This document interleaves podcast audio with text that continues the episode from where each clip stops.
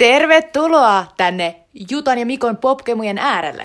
Minä olen Jutta Ja minä olen Mikko. ja tuo oli Oscar-teema. Tänään on 27. päivä helmikuuta ja Oscarit on ihan muutaman päivän päästä. Kyllä. Äh, toi on mahtava toi kappale, kun tässä tulee niin semmonen, että jos on semmonen ihminen, joka katsoo Oscareita yöllä, niin toi on se semmonen, että, että kun Amerikassa mennään mainoskatkolle, niin sitten Suomessa siirrytään niihin väsyneisiin semmoisiin Oscar-selostajien siellä keskellä yötä, jotka puhuu kolmelle katsojalle siitä, että, että mikä, miten joku elokuva ansaitsi voittonsa, niin toi on niin semmonen, että aah, nyt voi mennä vessaan. Niin, se on totta, se on silleen, Niin. menen vessaan ja Niin. haen kahvia ja Niin. lisää sipseä ja Syö dippiä. lisää piirakkaa, Joo. koska me, me tehdään aina munavoita ja piirakkaa mun miesystävän kanssa. Joo, ja meillä on, mä yleensä järkkään tätä mun miesty, miesystäväni kanssa niin tota Oscar All Nighterin, eli katsotaan niin kuin ison, isolla porukalla tota Oscareita suorana meillä, niin kuin tänäkin vuonna.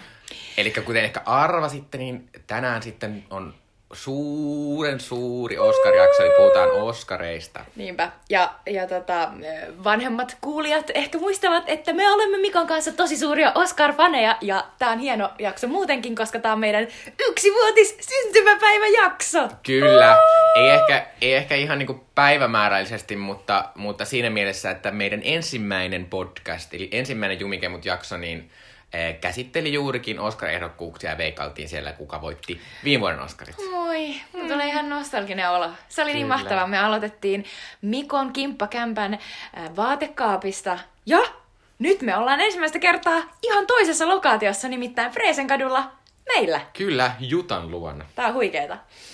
Eli tota, toivottavasti kuuluu hyvin ja, ja tykkäätte tästä äh, meidän karvamaton atmosfääristä. Mm.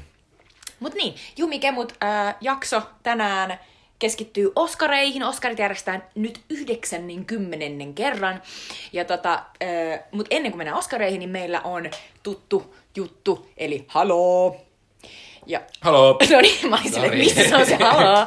Eli meidän ensimmäinen osio käsittelee siis äh, ajankohtaista kulttuuriuutista tai juttua, ja tällä kertaa se on Black Panther, Marvelin uusi supersankarielokuva, joka on aivan käsittämättömän kovassa huudossa, ja Jenkeissä varsinkin jengi on oikeasti mm. löytänyt sen tosi hienosti, mikä on mahtavaa. Me jutellaan siitä hetki, ja sen jälkeen me mennään meidän varsinaiseen pääpihviin, joka on tänään pihvi. Mikä se voisi olla Oskareihin sopiva? Mikä ne syö? Luultavasti kaikki näyttelijät kyllä syö semmoisia jotain tosi sellaisen- low fat. Ne varmaan syö sellaisen kuvitellun pihvin. Joo, joo, se Eli siis olla. sellainen tota, hyvin low low nolla fat ö, pihvi, eli Oscarit.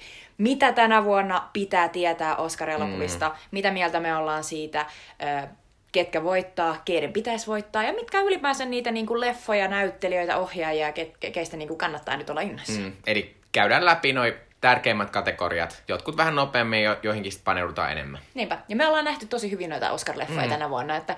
Juttaa jopa kaikki. Niinpä. Huhhuh. Eli voitte luottaa meidän sanaan, mutta älkää silti tota, laittakaa mitään totoveikkausta Joo, ei välttämättä. kannata. Niinku, ja silleen, että nämä kaksi sanaa. Mutta kuitenkin, kyllä me ollaan aika, aika hyvin perillä siitä, mitä tapahtuu. Tosi, eikö Totossa veikata hevosia? Joo. Silleen Vaari oli totoveikkaaja. tota, äh, Oscar Toto. Äh, ja sitten viimeinen osio on jälleen kerran Sweet Chili Dippy, eli äh, suosittelemme jotain kivaa kulttuurijuttua viime viikolta, joka on tehnyt meidät onnelliseksi. Kyllä. Mutta kohta haloo! Haloo. Eli haloo! Haloo! haloo. Eli tota, meidän haloo-ajankohtaisena aiheena on tällä kertaa Marvelin huikean paljon odotettu 18 elokuvaa. 18. Mua naurattaa se, että niin ihmiset on, ihmiset on niin innossaan asiasta, josta tulee josta on tu- nyt 18 elokuvaa, joka kuuluu tähän samaan universumiin. Niin. Tietyllä tavalla se ei ole ihan sama asia kuin jos tämä olisi 18 jatko-osa. Niin, että jos tämä olisi esimerkiksi. 18 Iron Man elokuva, Niin, niin, niin sit, ei sit ehkä... saattaisi olla vähän sellainen, että joo, ehkä nyt on tarpeeksi Iron Mania jo. Niin. Mutta siis tää on ihan, ihan kokonaan uusi konsepti. Kyllä, eli Black Panther on siis Ryan Cooglerin ohjaama äh, supersankari-elokuva, joka kertoo tämmöisestä Black Panther äh, hahmosta, joka on tämmöisen kuvitteellisen Wakanda-afrikkalaisvaltion kuningas ja myös tämmöinen supersankari, koska hän syö semmoisia ihmessieniä ja sitten hän saa supervoimia. Hän on myös, Wakanda on myös tämmöinen erittäin kehittynyt, teknologisesti kehittynyt val- valtio, niin sen takia hänellä on myös tämmöistä teknologista apua tässä.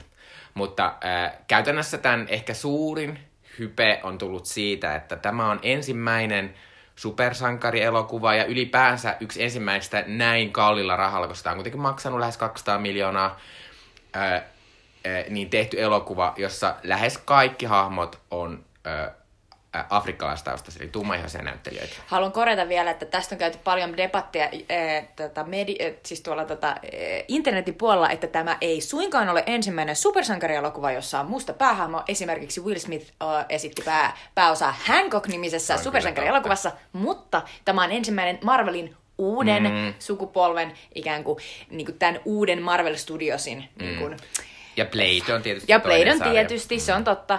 Ja, ja, ja muutamia muitakin tähän mm. ollaan heitetty, että onko joku äh, iRobot jotenkin mm. niin tähän liittyvä. Mutta, mutta, Mutta tavallaan tämä on ensimmäinen tällä hullulla Marvel-volyymilla ihmisille mm-hmm. tuotu. Tuota. Kyllä. Ja mitä on tuolta Amerikassa varsinkin näistä on ihan sikana innostuttu.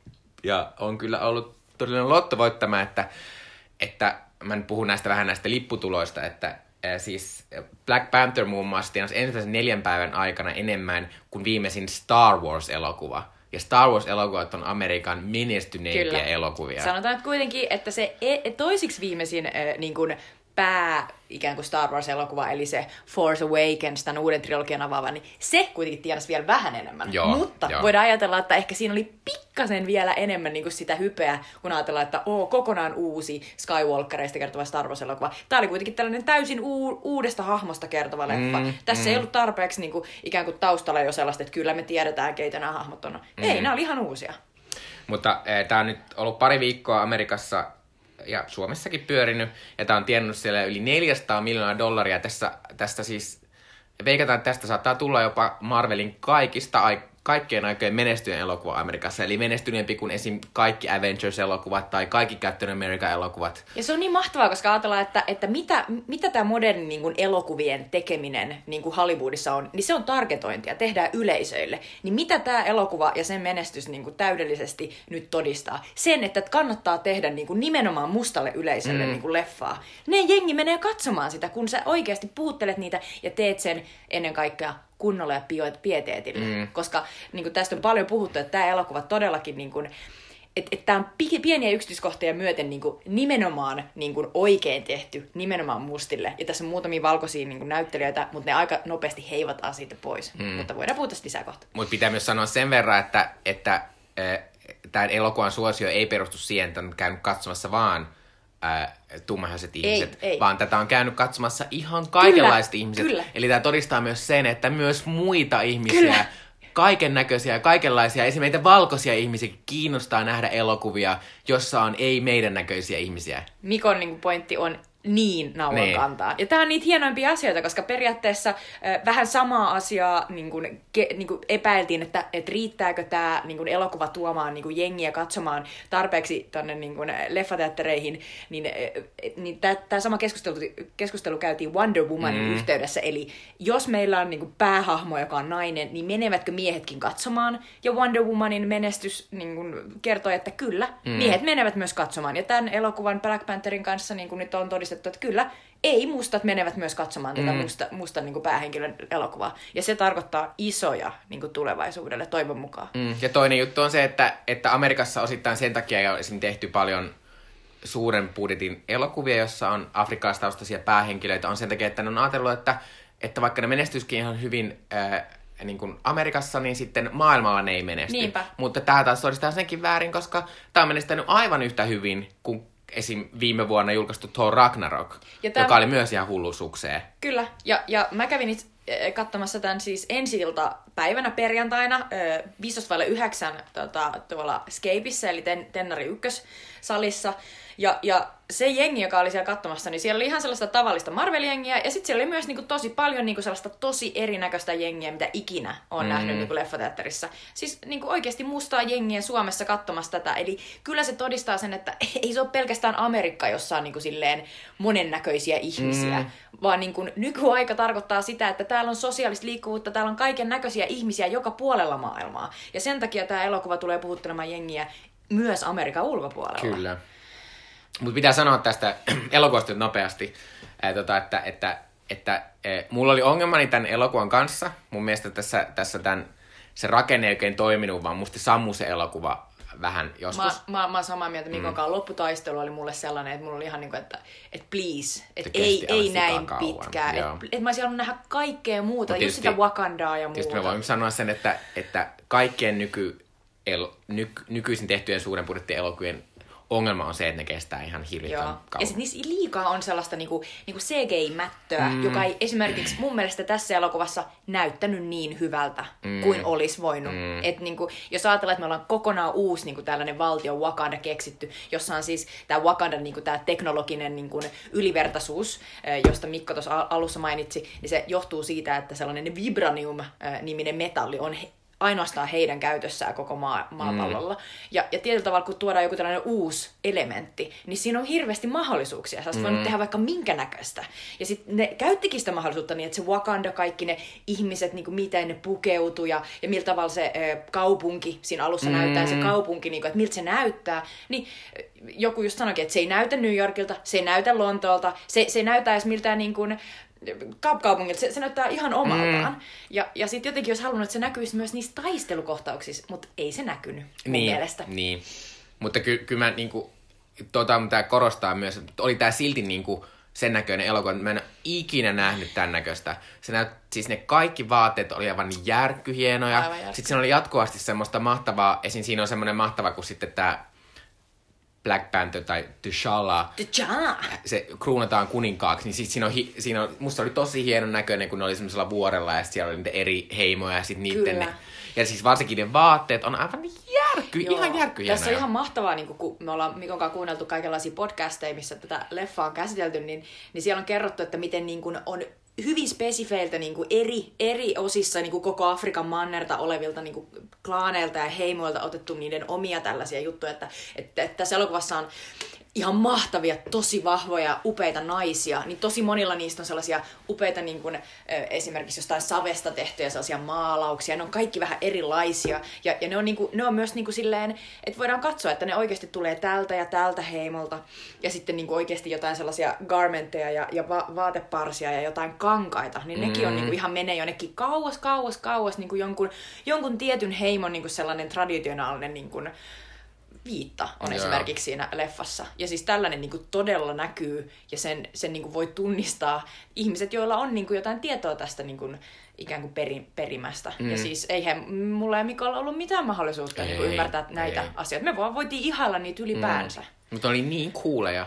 Mutta mut niin tossa mitä. Jutta, Jutta just mainitsi, tässä on myös toinen tämmöinen mahtava juttu, että sen lisäksi, että tässä on, tässä on tosi äh, hienosti näitä afrikkalaistaustaisia näyttelijöitä, niin tässä on myös tosi mahtavia naishahmoja, Siis ihan mikä on siis, vaikka mäkin olen tämmöinen Marvel-fanipoika, niin Marvelilla on yksi naishahmo, jonka ihmiset tuntee nimeltä ja muistaa mainita. Eli Scarlett Johansson esittämä Black Widow. Mm-hmm. Mutta tässä esitellään heti niinku joku kolme tai neljä Kyllä. semmoista mielenkiintoista, vahvaa ja semmoista niinku, että semmoista omatoimista Kyllä. naista. Siis sellaisia niinku, naisia, mitä tosielämässä on, jotka ei palaudu johonkin mieheen, jotka ei palaudu siihen, että, ne, että niillä on joku romanssi jonkun kanssa, eikä niiden tarvitse pyytää lupaa, että ne tekee jotain. Ja niin kuin jossain BuzzFeedilla oli heti silleen, että mikä äh, Marvelin Black Pantherin badass naisista sinä olisit. Mm. Ja, ja niin kuin jotain kertoo se testikin, että siinä on niin monta.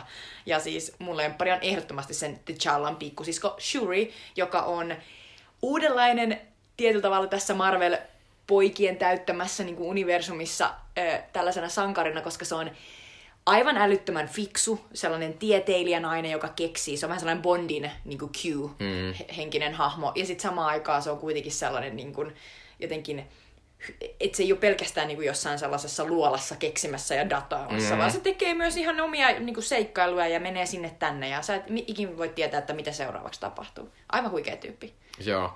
Ja tota, Ja sitä esittää siis tänään brittinäyttäjä Letitia Wright, jo- jonka ö, olette saattaneet nähdä siis tuossa uudessa Black Mirrorissa. Mm. Se oli viikassa Black Museum-jaksossa. En ole nähnyt, mutta hienoa. Ja sitten pitää sanoa vielä tässä, että, että tota, mua itseäni kauheasti huvitti, kun mä nyt olen niin kuin tässä, kuulijat on ehkä muistaneet, niin mä oon katsonut tätä Wire-sarjaa ja sen ekalla kaudella on Michael B. Jordan tämmöisenä tosi nuorena poikana. Mm. Ja hyvä luoja, millainen mies komeusvuori siitä on tullut. Se on niin hyvän näköinen mies. Come on, se älytöntä. Se oli kyllä sellainen, että kun se näki trailerissa ja tässä Black Pantherissa oli vaan silleen, damn, Michael B. Jordan näyttää ihan hyvältä. Ja sitten tässä sellainen, niin kuin jotenkin tämän leffan aikana tuli vaan sellainen, damn, damn, damn. Se oli niin hyvän näköinen. Siis oikeasti se, ja sitten se, se, se oli niin, to, tietyllä tavalla hyvä ystäväni sa- sanoi, että tietyllä tavalla näytti välillä, että päähenkilö, eli tämä Chala, jota esittää Chadwick Boseman, ja sitten tämä... Tätä Joka on myös komea mies. Kyllä, aivan jes. Ja, ja sitten tämä Michael B. Jordanin esittämä pääpahis Eric Killmonger, niin kun ne kohtaa tässä elokuvassa, niin välillä tuntuu, että ne on vähän niin kuin eri elokuvista, koska se Chadwick Boseman esittää Chalana vähän sellaista niin kuin I'm the king, you listen to me, sellainen hyvin, hyvin rento ja mm. rauhallinen. Ja sitten taas se Michael B. Jordan vetää koko ajan sellaista, mä oon kukka tunkialla, mä tuun sun päälle. Sitten silleen, oh my god. Että jollain tavalla niillä oli ihan sellainen, niin kuin, että olisi voinut melkein sanoa, että niin kaksi eri elokuvaa, jotka on yhdistetty, mm. koska ne jäbät oli niin eri niin kuin taajuuksilla. Ja tietyllä tavalla, mä en tiedä, onko se hyvä, huono juttu. Ehkä siinä on jotain hassua, mutta oli se niin kuin tosi kuumaa myös. Niin, siinä oli vähän semmoista, niin kuin, että, että kun kuitenkin se Michael B. Jordanin hahmo, niin se oli amerikkalainen, niin siinä oli semmoista kukkoilumeininkiä, kun sitten siinä oli jotenkin siinä semmoista, niinku semmoista jotenkin, jotenkin, sitten siinä kuitenkin se T'Challassa on semmoista jotenkin vähän semmoista vanhemman sivilisaation semmoista Sellaista, että se tietää, että se on kuningas, mm. eikä sillä ole mitään niin kuin, tarvetta mm, todistaa sitä kellekään. Mm. Mistä päästään nopeasti vielä siihen, että toi Eric Killmonger, eli tämä Michael B. Jordanin esittämä pahis, niin on ehdottomasti parhaita Marvel-pahiksia koskaan. Ja tämä on erittäin olennaista, koska siis nämä pahikset ei ole ikinä ollut näissä Marvel-elokuvissa onnistuneita. Mm. Paitsi siis, Loki. no paitsi Loki, ja, sekin oli vähän sellainen, niin kuin, että wow, vahingossa tuli mm. tällainen upea pahis. Mutta, mutta Eric Killmonger on sellainen tyyppi, joka siis se erittäin hyvin äh, pohjustaa tässä elokuvassa. Se on siis tyyppi, joka on, jolla on kaikki syyt olla vihainen ja kaikki syyt vaatia ikään kuin sitä Black Pantherin niin kuin, kuningaskuntaa itselleen. Ja kaikki, niin kuin, sä ekaa kertaa koet, että tämä todellakin, sä voisit ihan hyvin olla sen niin kuin, pahiksen puolella, eikä silloin mitään niin kuin, ikään kuin, sille lähes mitään turhia kysymyksiä tai vaatimuksia. Sä oot silleen, että ihan mä voisin olla toi tyyppi. Mm.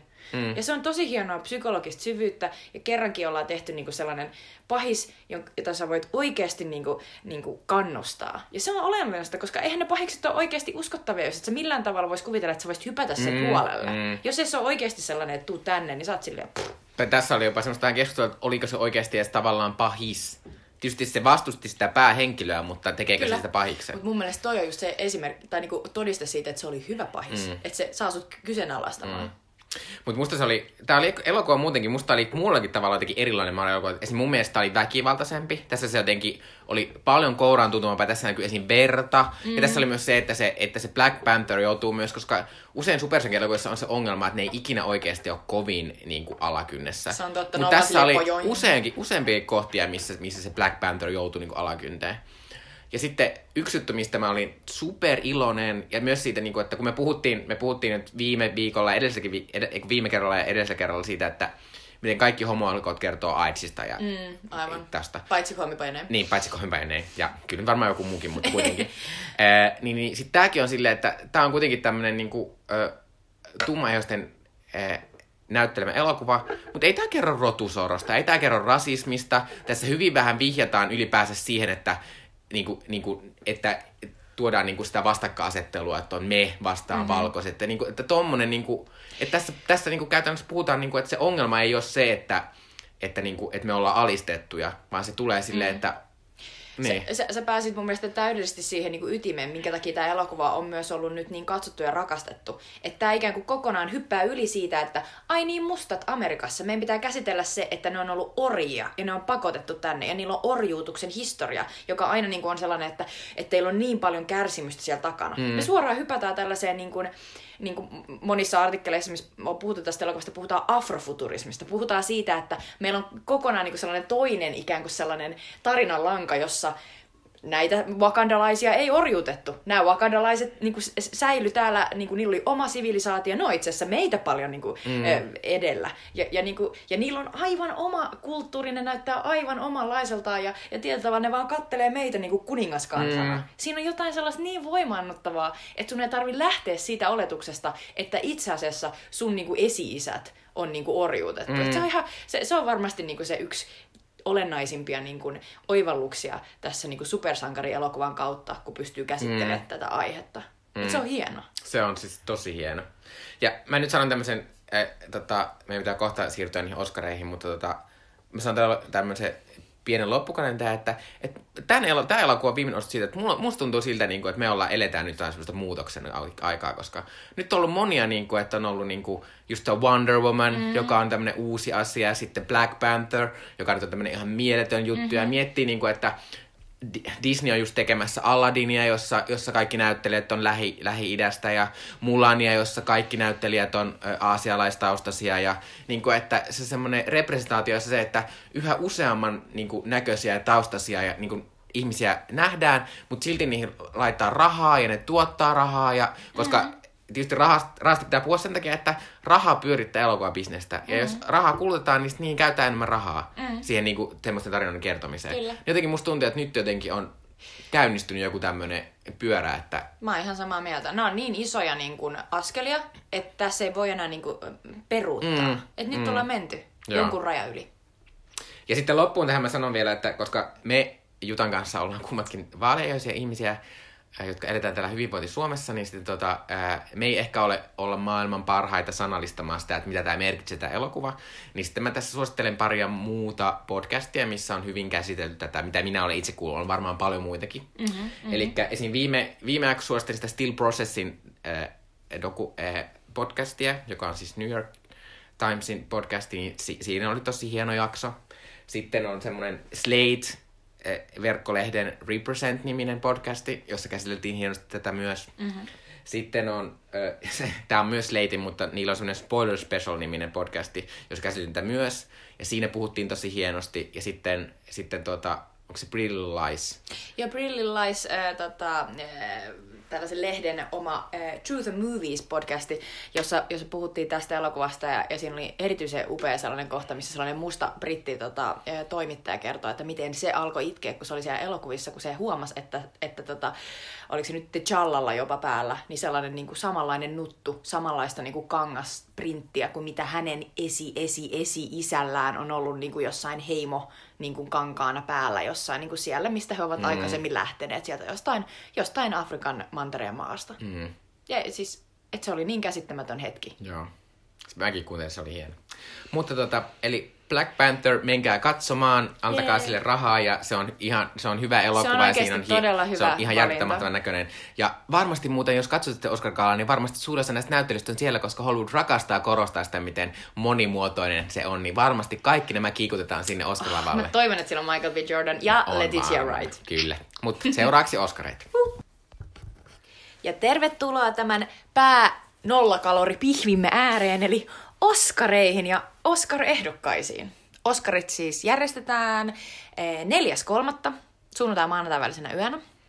Ja ne, vaikka ne tänä vuonna, niin viime vuonna sen koko kaala näkyy maanantai-iltana Yle Teemalta, mutta nyt on Yle Teema ja Femet, mä en tiedä, miten se toimii. Ja mä oon ainakin ymmärtänyt, että ainakin tänä vuonna sä voit katsoa sen koko lähetyksen Yle Areenasta, okay. mikä ei aiemmin ole ilmeisesti ollut mahdollista, että on joutunut katsoa niin kuin sitten telkkarista tai sitten ei ollenkaan, eli okay. odottamaan sitä. No, on mahtavaa. Oh.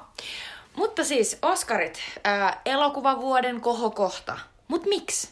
Se on ihan hyvä kysymys, koska, koska tietyllä tavalla Oscarit on todella kummallinen instituutio. Ja, ja se, että minä ja Mikkokin ollaan siitä näin innoissaan ja, ja jaksetaan pitää kokonainen podcast siitä aiheesta, niin, niin, niin se on vähän sellainen, että minkä takia? Koska periaatteessa ää, Oscarithan on vaan niin tällainen yksi, yksi instituutio, jossa siis noin 5-6 tuhatta Oscar Akatemian jäsentä, joista aika iso osa on yhäkin sellaisia plus 50-vuotiaita valkoisia amerikkalaisia miehiä, mm. niin ne pääsee päättämään, että mitkä on niinku viime vuoden parhaat elokuvat. Niin. Ja sehän on aika paljon sanottu, että viime vuoden paras miespääosa. Silleen, hetkinen, viime vuonna tuli ihan järjetön määrä elokuvia ympäri maailmaa. Ei tässä kisassa otettu niitä kaikkia huomioon. Mm. Miksi tämä on siis jotenkin niin tärkeää? Ja ehkä myös, sen, ehkä myös semmoista, niin kuin, että, että se on myös kummallista, että me täällä Random Suomessa ollaan super kiinnostuneita tämmöistä maailman amerikkalaista Hollywood-pömpöösi asiasta, asiasta jossa niin kuin jaetaan palkintoja jotenkin semisti randomisti valituille mm elokuville. Et selvästi, niin kuin, jos olette seuranneet Oscareita niin kuin minään vuonna, niin teillä on ehkä tullut aika hyvä hunchi siitä, että millaiset elokuvat voittaa. Mm. Usein elokuvat, jotka kertoo tosi tosi elämän henkilöistä, jostain historiallisista suurmiehistä, joskus harvoin naisista. Sitten tarinat, joissa joku pääsee jonkun ylitse pääsemättömän mm, niin kuin esteen yli. Saattaa olla vaikka syntymässä vammautunut tai Mhm. sokea tai kuura tai jotain. Ja, ja sitten hän, hän onnistuu. Ne on hyvin amerikkalaisia usein ne niin kuin sellaiset perus, että kun kysytään ihmisiltä, että no millainen on Oscar-elokuva, niin ne aina kertoo, no se on se sellainen Forrest Gump. Joo, Forest Camp. Mutta et, niinku, et, et, et eihän se ole niinku koko totuus elokuvista, Ei. eikä varsinkaan niinku si, niistä hyvistä elokuvista, joista, joista ihmiset Ei, nauttii. ja varsinkin kun, jos oot, jos oot kuunnellut, me tuossa viime vuoden lopussa julkaistiin ensin meidän top 10 lista viime vuoden parasta elokuvista, niin eihän näistä tämän vuoden isoista ehdokkaista, niin, niin Get Out ja Dunkirk on musta Joo. niitä, jotka pääsi siihen listalle. Tietysti totta. osittain se johtuu siitä, että Suomessa ei ollut tullut monet näistä elokuvista, koska mm. kyllä mä uskon, että esimerkiksi Lady Bird on semmoinen elokuva, joka olisi voinut päästä siihen mun listalle, jos se olisi tullut Suomessakin. Samaa mieltä. Sama Call Me By Your mm. Name. Mutta mua kiinnostaa siis tavallaan Tai sehän olikin mun listalla. Haha! niin olikin. Joo, mutta tota, mä tykkään siis tästä sen takia, kun, kun ei, Oscarit on sellaista peliä. Oscarit on peli, joka alkaa tuolla alkusyksystä amerikkalaisilta isoilta isoilta elokuvafestivaalilta Torontosta ja jopa Ei se siis- Sundanceista voi alkaa, mutta nykyisin harvemmin. niin, eli Sundance tapahtuu jo niinku alkuvuodesta. Ja Joo. tietyllä tavalla sit siinä välissä on eurooppalaisia niinku festareita, mm. kuten Cannes. Mm.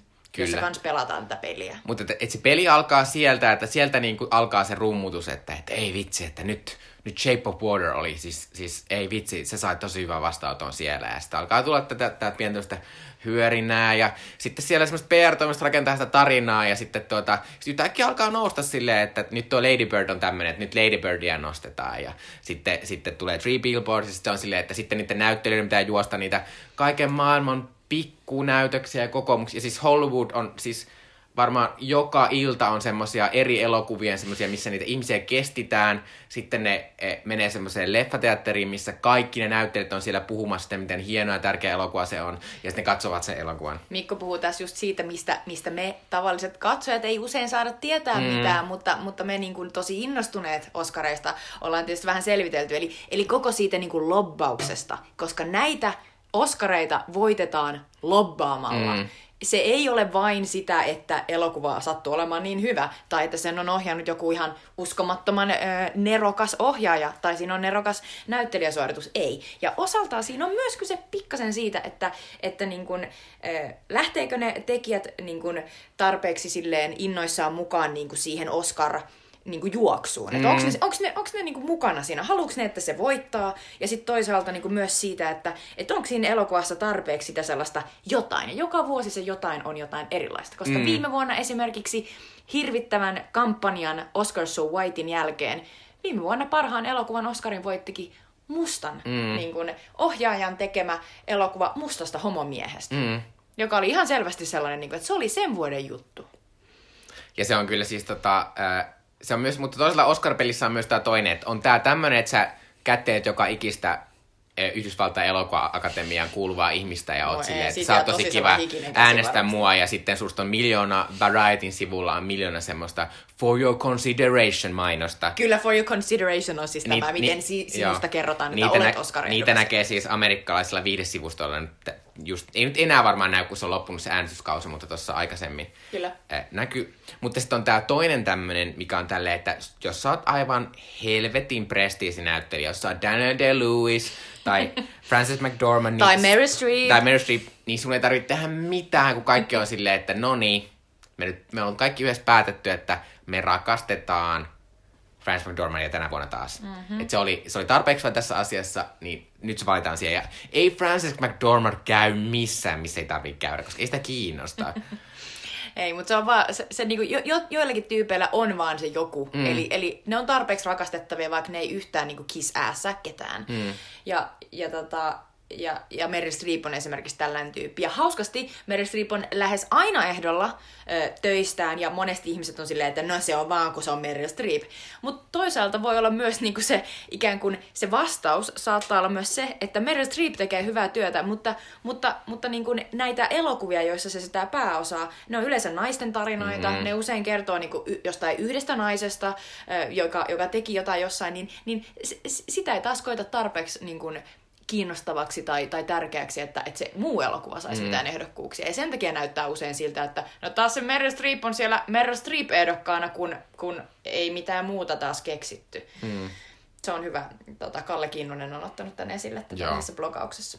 Mutta niin, mun mielestä myös yksi juttu, mikä näissä Oskareissa on kiinnostanut mua niin kuin aina nuoresta asti, on tietysti se, että sä et kuitenkaan voi tietää, mitä tapahtuu. Ja sen takia mä katson aina uudestaan joka vuosi sitä suoraa lähetystä, koska siellä tapahtuu aina jotain pientä. Niin kun, että sä oot, vaikka sä oot kuinka lukenut niin kun noita listauksia, ollut silleen, että nyt nämä veikkaukset on silleen, että nämä on ne tyypit, jotka voittaa, se on aivan selvä juttu, niin joka vuosi siellä tapahtuu jotain jännittävää, ja mä rakastan sitä, sitä niin kun kohahdusta ja sitä sellaista, oh my god, se olikin toi, joka voitti, ja sit se mahtava leikkaus siihen tyyppiin, joka oli odotettu nousevan, ja sit mm. se ei nousekaan, ja se on niin suuri urheilujuhla. Et se on tavallaan niin elokuva, elokuvan ystävien olympialaiset. Joo, se on totta ja myös se on siinä mielessä, niin kuin, että varsinkin kaikki näyttelijäkategoriat, kun ne on semmosia, niin kuin, että, että, että sä näet noille sun, noille sun tuttuja kasvot, joita sä, joita sä oot kattonut pitkään, tai vaikka ihan uusiakin, ja se on sille, niin kuin, että, että tää on ton ihmisen niin kuin, paras hetki sen elämässä, koska, koska se on niin iso asia kuitenkin, että Oscarissa on kuitenkin sen verran prestiisiä, että se merkkaa jotain, mm. sitten jos su- sun leffaa mainostaa, jos sen päällä lukee, että Oscar winner, bla bla bla, Ja Oscarit niin on se on jaettu iso 90 asia. vuotta. Mm. Jos sä voitat Oscarin, sä oot samassa jengissä kuin Catherine Hepburn. Mm. Sä oot silleen, että sä haluat kuulua mm. siihen. Se on niinku se ainoa jengi, mihin sä haluat. Kyllä. Niin se on kyllä mahtavaa. Jotenkin niinku, et tietyllä tavalla niinku Oscarit, se on kaupallista hapatusta. Se on asia, joka voidaan periaatteessa ostaa. Mutta se on myös sellainen jännittävä hetki, jolloin sä pääset myös, myös tietyllä tavalla seuraamaan sitä ihanaa niinku Hollywood-glamouria. Mä rakastan kaikenlaisia mm. musikaaleja. Ja Oscarissa on aina tällaisia ihania väliaikanumeroita, joita mä katson edelleen aiempien vuosien niin Oscar-väliaikajuttuja, jotain Jack Black, ja niin kuin nämä laulelee jotain Helen Mirrenille, mm. että Helen Mirren and Oscar will be go, com- coming home with me. Ja mä ihan silleen, ah, on kuunnellut sen jotain sata kertaa oikeasti. Ne on niin hauskoja. Joo. Et Oscarilla on paljon annettavaa, vaikka ei silti pidä ajatella, että se mitenkään kuvaa sitä, että mikä on parasta elokuvaa. Ei. Et jos, jos näin kuvittelette, niin tota, you are wrong. Kyllä. Mutta aletaanpa nyt käydä läpi näitä, että eh, me käydään tässä siis, me ei käydä ollenkaan kaikkia kategorioita, vaan käydään nämä tämmöiset pääkategoriat, josta me koetaan, että meillä on ehkä ehkä kiinnostavampaa sanottavaa ja myös sille, mitkä on ehkä tälleen ö, yleisön kannalta kiinnostavimpia. Mm-hmm. Ja me nyt tähän nurinkurisesti käydään ensimmäisenä läpi parhaan elokuvan ehdokkaat. Ja lopussa sitten kerrotaan, veikataan, että kuka voittaa. Vai, joo, lopussa Joo. veikataan. Joo. Näin, joo, kyllä. Eli tota, äh, ehdokkaana on esimerkiksi äh, Siis parhaan elokuvan kategoria on siis oikeasti Oscareissa se, joka tulee ihan viimeisenä. Mm, Mm, mm. ja siinä on tänä vuonna kymmenen ehdokasta, eikö? yhdeksän. Vai onko yhdeksän? Yhdeksän. Y- Anteeksi, yhdeksän. Monena vuonna on ollut kymmenenkin. Mm. Ja tota, eh, Mikko kertoo niistä ensimmäisenä. Joo, kyllä. Eli ensimmäinen, tota, äh, näissä menee aakkosjärjestyksessä.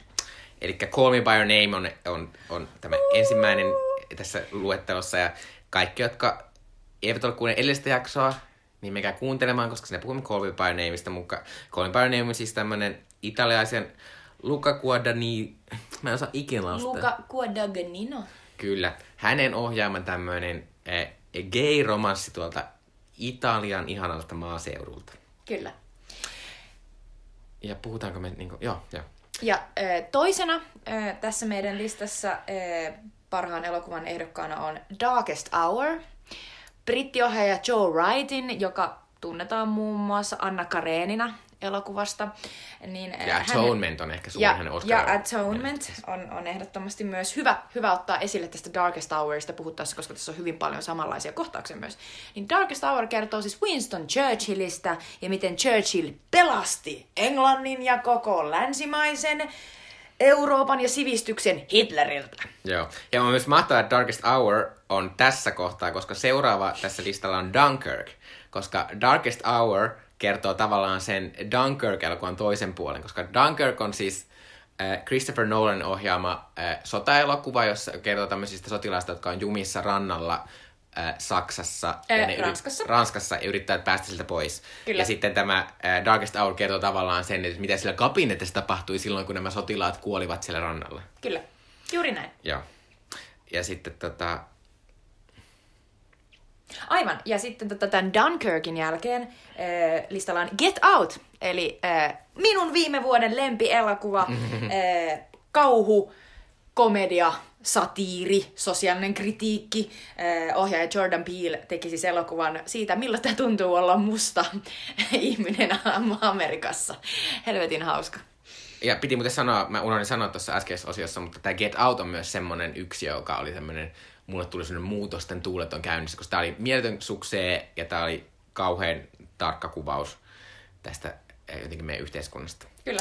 Joo. Sitten Lady Bird on näyttelijä, näyttelijänä ehkä kaikista parhaiten tunnetun Greta Gerwigin esikoisohjaus ja kertoo tämmöisestä Lady Bird eh, itselleen nimen antaneesta eh, tämmöistä teinitystä kestää Saoirse Ronan. Jep. Sitten meillä on äh, seitsemäntenä vuorossa The Post. Steven Spielbergin elokuva Washington Postista niinä hetkinä, kun tämä amerikkalaisen uutismedian... Oho, Ei kun sano vaan sitä postista edelleen, mutta... Joo, hups, mä hyppäsin yhden yli.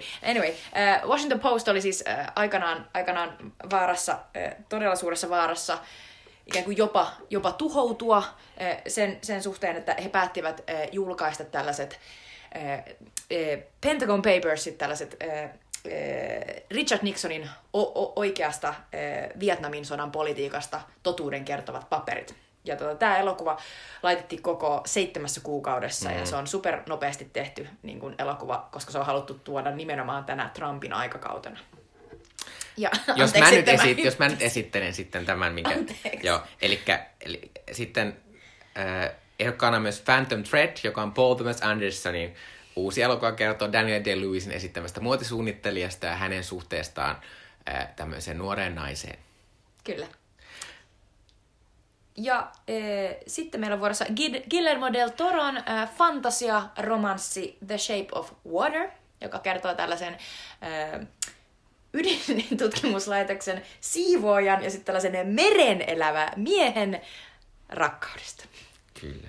Ja sitten viimeisenä tässä listalla on Martin McDonaghin, eli onko hän irlantilainen, Joo. irlantilaisohjaajan Amerikkaan sijoittuva Three Billboards Outside Ebbing, Missouri elokuva, ää, joka, siis, tota, joka oli nähtävillä muun muassa Rakkautta anarkiafestareilla. Sen takia musta on outoa, että Three Billboards Outside Missouri sai hirveästi ehdok- ehdokkuuksia. Se oli yksi tärkeä isoimmista ehdokas. Ja silti se oli, se oli kummallinen, kun se oli silleen, että sit se oli kuitenkin silleen, ei edes missään pääsarjassa Rakkautta anarkiassa, vaan mm. silleen kaikkien muiden pikkuelokuvien joukossa.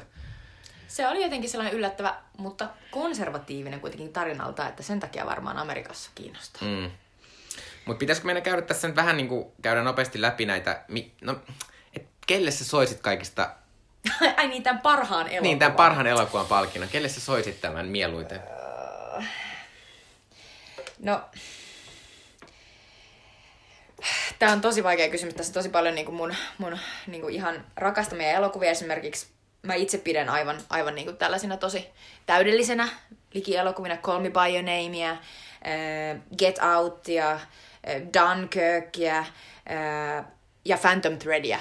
Eli mun mielestä näille kaikille se voisi olla niin kuin ihan, ihan tosi Tämä on ollut hyvä antaa. hieno vuosi sitten. On, mutta tota, mut, mut ehkä mä kuitenkin niin kuin tämän kaiken jälkeen haluaisin antaa sen tolle Get Outille. Et se on kyllä niin kuin, se on mun viime vuoden niin kuin siinä listassa lempielokuva ja se on todella, todella niin kuin rohkea valinta niin kuin yrittää osoittaa se, se niin kuin jokapäiväinen rasismi sellaisen todella niin kuin mielikuvituksellisen kauhu niin kuin kuvauksen kautta. Mm. Et se on, ja sitten se on samaan aikaan tosi hauska elokuva. Mm. Et se on jollakin tavalla niin kuin hirvittävän onnistunut kokeilu. Ja hirveän hyvä, hyviä niin kuin suorituksia kaikilta näyttelijöiltä siinä. Joo, siis Get Out oli myös yksi mun lempielokuvista viime vuonna. Ja kyllä mäkin luultavasti tsemppaisin sitä kaikista eniten, koska se on myös, se on myös genre-elokuva, joka ei, jotka, mikä ei ikinä menesty Oscareissa. totta. Se on hyvä. Niin musta se olisi mahtava semmonen niin kuin slap in the face kaikille niille viisikymppisille valkoisille miehille siitä, että tuommoinen niin genre, genre-komedia tällaisesta vähän tulearasta aiheesta menestyskin. Mutta mun on pakko sanoa, että, että musta olisi myös aivan upeeta, jos Lady Bird menestys. Lady Bird on tämmönen, tämmönen eh, tyttöelokuva, jossa kuvataan ihan kauhean kauniisti ja koskettavasti eh, semmoista niinku teini-ikää ja tyttöyttä. Ja sit se on myös semmoinen, se on semmoinen elokuva, josta mä tykkään, että si- siinä ei ole tavallaan semmoista isoa juonta, vaan se on semmoista, että tällaista tää nyt on. Mm. Ja sitten siinä on ihan järkyttävän hienosti kuvattu sen äh, Laurie Mud, Laurie Metcalfin esittämän äidin ja sitten Saoirse Ronanin esittämän tämän Lady Birdin suhdetta, joka on ihan mahtavaa. Kyllä. Se on, se on mun mielestä ehkä, ehkä, ehkä todi, todempia, to, totisimpia, niin kuin, niin kuin eniten realistisia, niin kuin, paras äh, realistisin äiti-tytär-suhde niin kuin ehkä, ehkä elokuvahistoriassa. Ja, Vaikea sit, ja, sit, parempaa. ja mulla on myös semmoinen, että ää, mä tykkään siitä, että, että puhutaan myös, että puhutaan niin kuin myös tavallaan rahasta ja puhutaan sitten, että mihin ei ole varaa. Ja tämä on musta hieno kuvaus tämä elokuva siitä, että mikä kusee Amerikassa yhteiskunnassa siinä, että, että näiden Lady Birdin vanhempia pitää sanoa Lady Birdille, että sä et voi unelmoida noista kouluista, koska meillä ei ole rahaa siihen. Mm. Niin tämä on tavallaan, mulle tuli heti sellainen muistus, että tämän takia y- hyvinvointiyhteiskunta on mahtava juttu, että meidän vanhempien ei tarvinnut sanoa esim. meille, että älä unelmoi, että meet Helsinkiin, että ei meillä ole ikinä varaa siihen. Että se oli semmoinen, että, mutta kyllä siis silti Get Out oli, mutta siis äh, voidaanko puhua vähän aikaa tuosta Three Billboard Outside Ebbing, Missouri-elokuvasta, koska minä kävin Voidaan. katsomassa sen äh, toisessa päivänä. Minäkin ja, katsomassa ja se on, se on ollut tämmöinen kummallinen menestys minun mielestäni, koska tota, kuten sanoin, niin se oli tämmöinen pieni elokuva, joka tuli Rakkautta anarkiaankin, ja se ei tehnyt, mm. niille ei ollut ollenkaan tämmöistä samanlaista kampanjaa kuin monella muulla näistä, elokuvista. Silti se on ollut todella iso menestys, saanut tosi hyviä arvioita. Mm. Ja, ja mun pitää sanoa, että musta se oli inhottava elokuva, ja mä inhosin sitä elokuvaa, ja siinä oli, mä en pysty ymmärtämään sitä, että miten kukaan voi olla niin naivi, että ajattelee, että se on mitenkään toimiva siinä, mitä se yrittää. No, mä oon siis, äh, mä oon niinku paljolti samoilla linjoilla ja mä, mä, mä mietin tämän elokuvan nähtyä, niin mä todella mietin sitä, että minkä takia tää on nyt ollut niin, niin, niin kuin iskevä. Ja yksi on se, että tämä Irkkuohjaaja Martin McDonough on, on päättänyt tehdä tällaisen amerikaana niin kuin tarinan tällaisesta niin kuin, perus niin kuin tällaisista redneck-jenkeistä, jotka asuu jossain pikkukaupungissa, ja sitten siellä tapahtuu niin kuin, et, tragedia, joka, joka ö, koskettaa näitä kaupunkilaisia, ja se on hyvin sellainen niin kuin, samastuttava niin kuin, tapahtuma. Ja sitten tässä elokuvassa on monenlaisia sellaisia hyvin, sanotaan nyt, että ne on vähän kömpelösti todellakin niin kuin maalailtuja sellaisia moraalisia konflikteja, että sun on koko ajan vähän niin kuin pakko olla silleen, että aa, tää tyyppi, tässä on sellainen sheriffihahmo Sam Rockwell, ja sitten mä silleen, se on aika sellainen, aika sellainen niin kuin inhottava ja niin kuin pahoinpitelee mustia tyyppejä, on ihan vitun tyhmäkin ja ei edes tee töitä. Ja sitten kuitenkin niin kuin se osoittaa, että, että se ei olekaan pelkästään sitä, miltä se näyttää, koska toinen hahmo, sellainen Woody Harrelsonin esittämä sheriffi, niin uskoo siihen. Mm. Mutta mä oon silleen, että ikään kuin sä voit ymmärtää, että tällaiset asiat on varmaan niitä, jotka vetoo näihin mm. ihmisiin. Mutta mä oon samaa mieltä kuin Mikko. Mun mielestä tää on hyvin, hyvin pieni, hyvin vaatimaton ja hyvin niin kuin sellainen niin kuin moraalisesti vähän niin kuin hää, ei edes hääppöinen elokuva, vaikka se yrittää kertoa suurta moraalitarinaa mm. siitä, että voi ei, että, että kun päähenkilö, tämä Francis McDormandin esittämä niin kuin nainen, on menettänyt tyttärensä, tytär on raiskattu ja tapettu, ja se haluaa hakea siihen niin kuin sille oikeutta. Se haluaa, että se murha selvitetään. Niin, tota, niin, niin jotenkin niin kuin silti se oli hirveän halpa elokuva. Siinä oli niin paljon sellaisia halpoja, halpoja niin kuin tapahtumia ja sellaisia niin kuin, yhtäkkiä yksi niin kuin henkilöhahmo muuttuu täysin toisenlaiseksi ja, ja niin kuin ikään kuin se, siinä ei pystynyt niin kuin oikeasti uskomaan niihin hahmoihin kovinkaan paljon. Mm. Et se oli tai, siis, tai mulle, mulle tuli sellainen kuva, että, että se oli se, semmoinen elokuva, että oletetaan, että ihminen ei ajattele näitä asioita ollenkaan, vaan otat annettuna mm. semmoisen kehityksen, joka yhtäkkiä tapahtuu hahmoissa, vaikka oikeasti sä oot silleen, niin kuin, että, että äsken toi hahmo oli aivan järkyttävän hirveä, ja nyt me olemme vielä anteeksi kaikki sille, mm. että se teki tämän yhden hyvän teon. Musta se oli sellainen niin kuin, tietyllä tavalla niin kuin, tosi halvalla pistävä hyvän mielen elokuva, mm. koska se aiheutti sulle koko ajan sellaisia, sellaisia hyrinäkohtauksia, niin kuin, että ah, ai noin, mm. ah, ja nyt toi, nyt, oi, ja näinkö tapahtui. Ja, ja niin kuin, tietyllä tavalla sä, se, se genre on tuttu. Ikään kuin se, tässä yritetään tehdä vähän sellaista koenien veljesten sellaista, nämä idiootit täällä maaseudulla mm. yrittää elää elämäänsä ja vittu ne ei osaa mitään. Joo. Mun mielestä tämä on nimenomaan se genre, mitä tässä tehdään. Ja se äh, Sam Rockwell, joka siis on esittänyt tosi paljon sellaisia niin kuin helvetin hyvännäköisiä miehiä, niin esittää tässä sen George Clooneyn rooli, joka, jonka George Clooney on tehnyt niin kuin kahdessakin äh, Koenien veljesten elokuvassa. Eli se on hyvännäköinen näyttelijä, joka laitetaan esittämään ääliötä. Ja se, on siis, se, on, se tekee käytännössä sen Clooneyn roolin, tai esimerkiksi jonka Brad Pitt tekee tuossa Burn After Readingissa. Mm.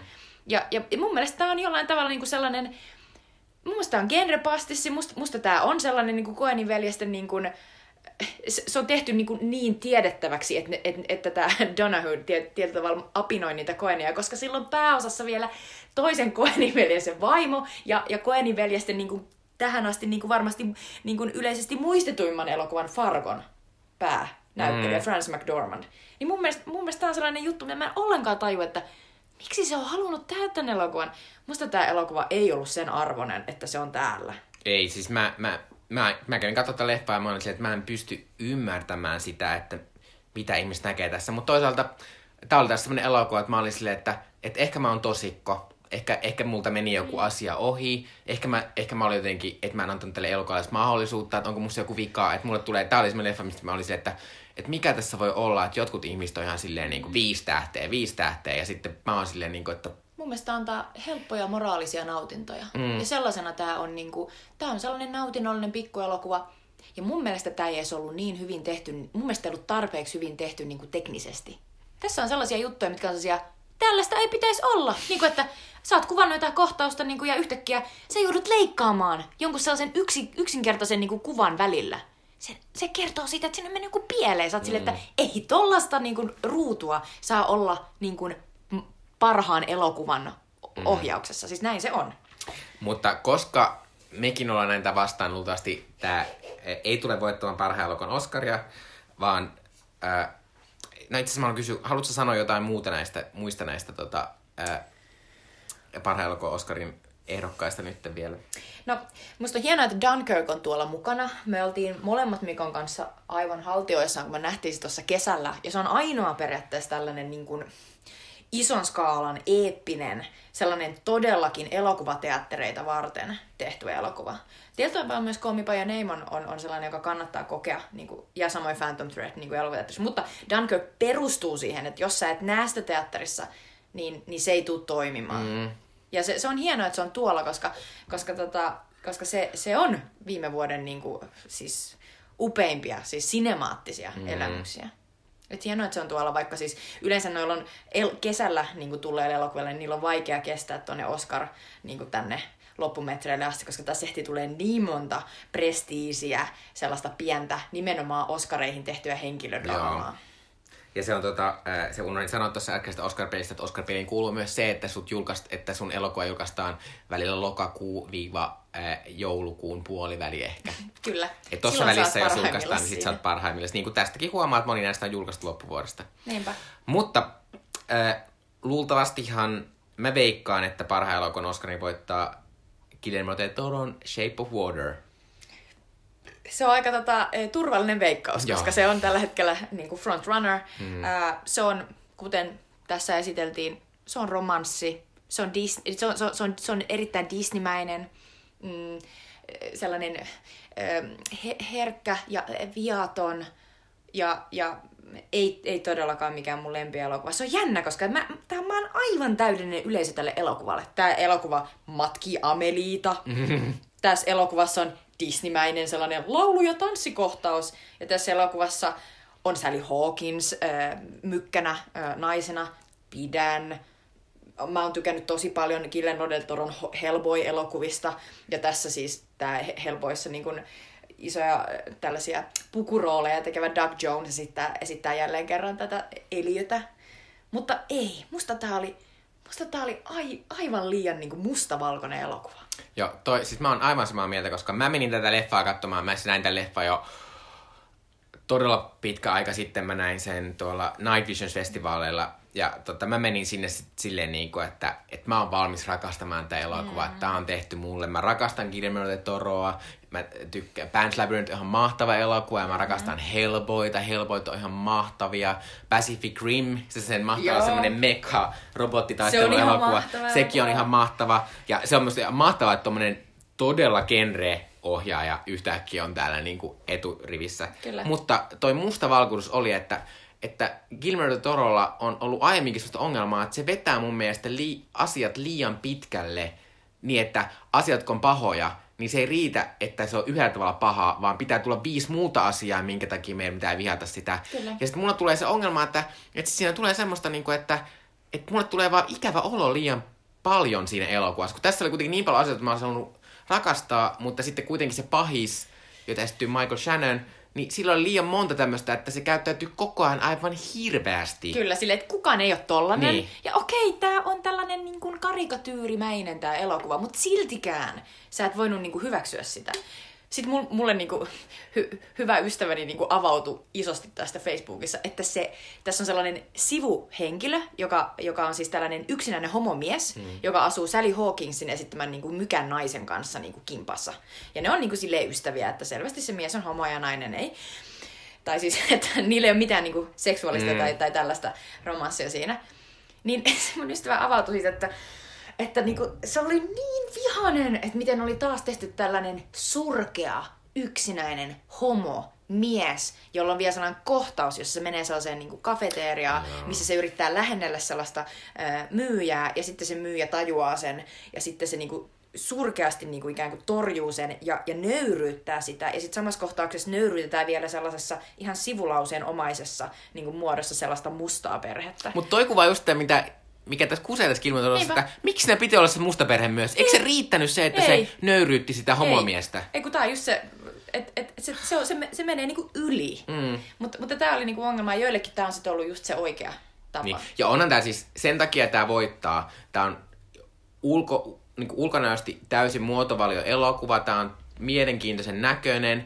Tämä on saanut, tässä on tosi hy- kivoja näyttelijäsuorituksia. Mä en sano, että mitään mielettömiä, mutta niin kuin, mm. niin kuin tosi hyviä näyttelijäsuorituksia. Kyllä. Ja tämä on semmoinen niin konsensusvalinta. Mutta silti äh, mä nyt toivon, että koska kuitenkin nyt ihmiset puhuu, että, että jos Oscar, ehdok- Oscar äänestäjät haluaisi aikaansa seurata, niin sitten ne antaisi sen äh, Get Outille. Ja mä uskon, että se voi jopa tapahtua, koska viime vuonna näin tapahtui. Mm. Viime vuonna La La Land oli, mä en ikinä muista, keillä olisi, millä elokuvalla olisi ollut enempää kannatusta ja rummutusta. Ja niin kuin ennen kuin me mentiin, mentiin Oscar-elokuva, Oscar Kaas alkoi, niin oli silleen, että La La Land voittaa kaiken. Mutta siinä vaiheessa myös viime vuonna, ei unoheta, oli tullut jo backlash, eli oli ihan selvästi sellainen La La Landia vastustava jengi. Mm. Ja nyt sellaista ei niin selkeästi ole mm. näille elokuville. Mutta mut tavallaan tässä on myös se, että mä oon tänä vuonna suhtautunut tähän oscar Gaalaan vähän silleen, että mä en ole niin innossaan mm-hmm. sen takia, että mun suosikkielokuvat näistä, eli, eli Get Out tai Lady Bird, niin ei ne ole semmosia, joista puhutaan tosissaan, että ne vois voittaa näitä isoja. Että Aivan. Shape of Water on mulle semmoinen ok-elokuva. Ja se on tavallaan, on se tietysti mielenkiintoisempi kuin jos esim. Darkest Hour voittaisi, mutta niinku, joo, mutta mä silti veikkaan, että Shape of Water voittaa. Mitä sä veikkaat? Tota, no jos sä veikkaat sitä, niin mä, mä veikkaan Three Billboardsia. Ei! Ja tää, on- tää, tää, on nyt, tää, tää on nyt nimenomaan, rakkaat kuulijat, sitä, että kun veikataan Oskareissa, niin vain hölmöt ihmiset, anteeksi vaan, veikkaavat niitä omia suosikkeja, vaan kun veikataan, niin silloin täytyy yrittää asettua niiden akatemialaisten nahkoihin ja kuvitella, että koska Oskarit on isoa peliä, niin parhaan elokuvan niin kuin, Oscarissa painaa aina se, että mille elokuvalle on nyt annettu se parhaan ohjaajan. Koska se on loppujen lopuksi kaikki, kaikki vuodet, kun ollaan katsottu, millä tavalla nämä Oscarit lopulta, niin kuin, mihin kohteisiin ne menee, niin se aina lopulta vaikuttaa siltä, että kyllä ne äänestäjät myös, ne myös pelaa omaa peliään. Ne ajattelee, että jos mä annan tolle tota ja tolle tota, niin, Niin, niin niin, tolle niin, sitten niin, tulee niin. sopivasti tota. Mm. Et, et, sanotaan näin, että jos sä otat Shape of Water, niin mä otan ton Three Billboardsin, ja jompi kumpi niistä voittaa. Se on aivan selvä juttu tänä vuonna. Mutta toivotaan, että seura- seuraavassa jaksossa ollaan silleen, go get out! Niinpä.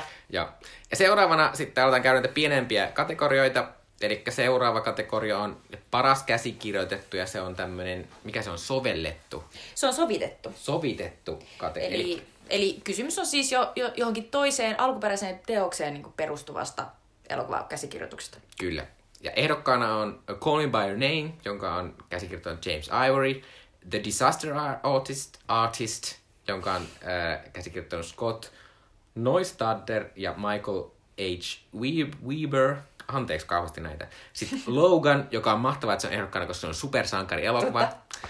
Ää, ja Molly's Game, jonka on käsikirjoitettu Aaron Sorkin, joka on hirveän huono elokuva. Se on tosi huono. Niin me noloa. sitä. Mua edelleen nolottaa, että me käytiin katsoa sitä. oh god, se oli niin huono elokuva.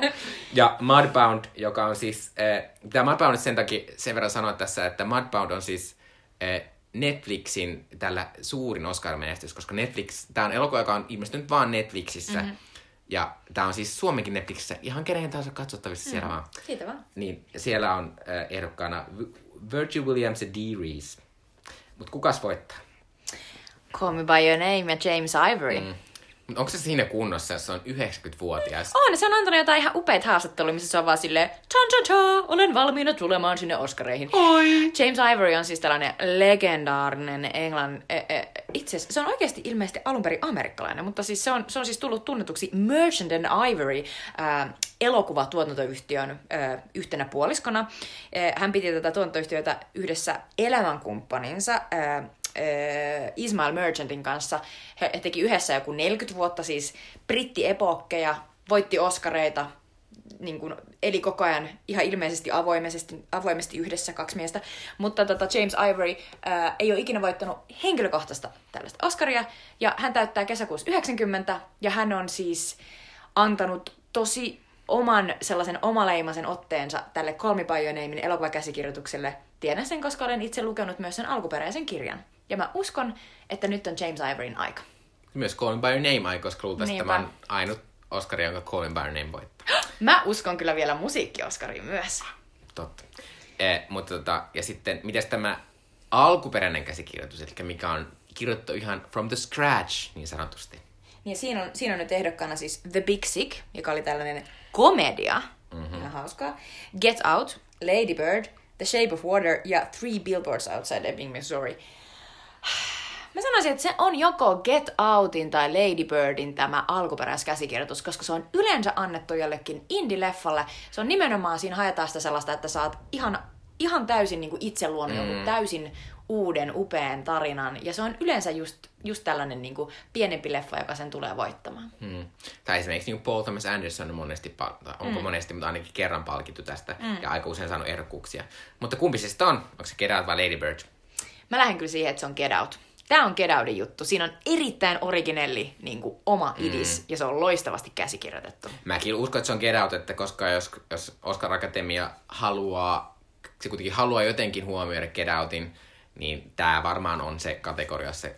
Mutta mä oon myös silleen, että I don't mind, jos Greta Gerwigsen Niin. voittaa, koska Lady Bird on myös ihan mahtava elokuva. Ja se on myös mahtavasti käsitetty sen takia, että kuten sanoin, siinä ei ole niin sanottua juonta, vaan ne on käsikirjoitettu, mm. on käsikirjoitettu tilanteita, jossa kerrotaan niin kuin pienillä asioilla niin kuin isoja asioita. Mä, mä oon samaa mieltä kyllä, mutta joo. Ehkä tuo Jordan Peelin Get Out kuitenkin tulee vähän sellainen, että siinä on enemmän vielä merittiä. Mm. Siinä Ja- on vielä enemmän. Joo, no se mediaseksikkäämpi kyllä. Niin. No joo. Joo. Ja sitten seuraava kategoria, minne mennään, niin on pieni hetki. Meillä on tämmöinen paperin pyöritysasia täällä, että pitää löytää ne mun muistiinpano. Öö, paras kuvaus. Eli nyt ollaan niinku siinä, mistä elokuvat on tehty. Kyllä, ja ehdokkaana on siis Blade Runner 2049, jonka on kuvannut Roger Deakins. Darkest Hour, jonka on ö, kuvannut Bruno Del Bonel. Dunkirk, jonka on kuvannut ihanasti, ihanan niminen Hoittavan Hoittama. Mudbound, jonka on kuvannut Rachel Morrison, joka on by the way koko Oscar-historian aikana ensimmäinen nainen, joka on päässyt ehdolle tähän kategoriaan. Ja Shape of Water, jonka on kuvannut Dan Lostsen. Joo. Tämä on vähän jännittävää, koska, tässä on, koska silloin kun Blade Runner tuli, tuli ja Blade Runner on ihan järkyttävä upean näköinen elokuva. Ja Roger Deakins on siis, se on tämmöinen legenda. Se on siis, se on siis kuvannut teidänkin lempi elokuvianne viimeiseltä 20 vuodelta. Se on ollut ehdolla tuhat kertaa ja se ei ole ikinä voittanut. Mm. Et mä ajattelin, että, että mä ehkä jotenkin tsemppaisin, että voi kun hän nyt voittaisi, koska se myös oli upean näköinen. Mutta toinen mitään, niin kyllä mä sitä voittavan hoittamaan, koska Dunkirk on ihan järkymahtava. Ja se on myös semmoinen, niin kuin, se on teknisesti uudenlainen mm. se elokuva, että Ja, ja tota, mo- molemmat näistä on kyllä kuvannut filmille, Mm. että niinku, Mm. heille kaikki niinku respekti siinä. Ja sitten, mä, Mi- Mikko ei käynyt mut katsomassa, mutta mä näin tuon Darkest Hourin, joka siis paperilla kuulostaa niin, niin, niin kuin sellaisen niin kuin synkän ja niin kuin tylsän näköiseltä. Siis Churchill ja kumppanit brittikabineteissa keskustelee siitä, että mitä niiden pitäisi tehdä Hitlerin suhteen ja mil, Siis miten ne hakee. toi kuulostaa siltä, miltä Oscar-elokuvat kuulostaa. Se on sanoit, totta. että millainen Oscar-elokuva, se kuulostaa tolta. Kyllä. Mutta tämä Bruno Delbonnel äh, on Joe Wrightin ohjauksessa onnistunut tekemään tähän käsittämätöntä.